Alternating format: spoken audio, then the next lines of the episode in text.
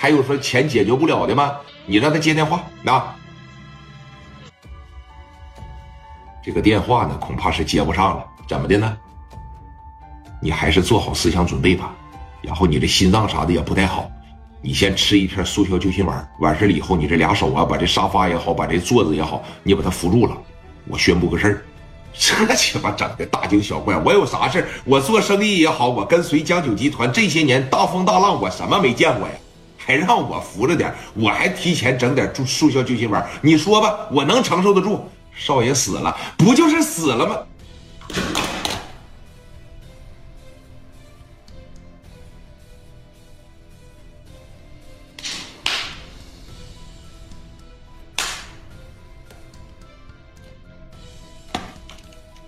啥？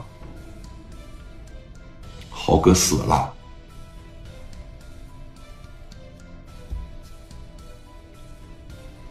么回事啊？哎，怎么回事啊？说，少爷在这边整这个南京下路这个项目，让一帮人给抢行了，抢了以后完事给少爷砍死了。砍了两刀，第一刀砍脖上了，第二刀砍胸口上了。哎，阿豪现在人在哪儿呢？在医院的太平间里边。谁干的？啊，你告诉我是谁干的？青岛本地的一个社会人，领头的叫聂磊，动手的叫任浩。聂磊，任浩是吧？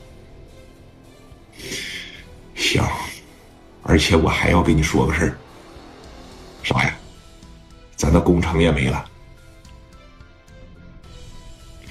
为什么呀？咱不知道他跟那边的钉子户灌了点什么迷魂汤，全是拥护聂磊的。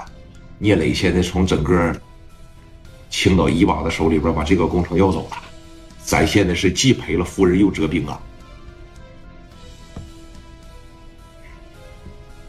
用最快的速度啊，把阿豪给我整回来，啊，最快的速度，听着没？行，叔，我现在马上就回去啊。电话啪的一撂下，哎，赶紧呐，就把这个张子豪从这个太平间里边抬出来。那人已经冻得梆梆硬了啊啊！这大夏天里边，咱说句实话，你拿车运个这个东西，那车里边这死味儿啊，虽然冻得梆梆硬了，但青岛夏天那么热。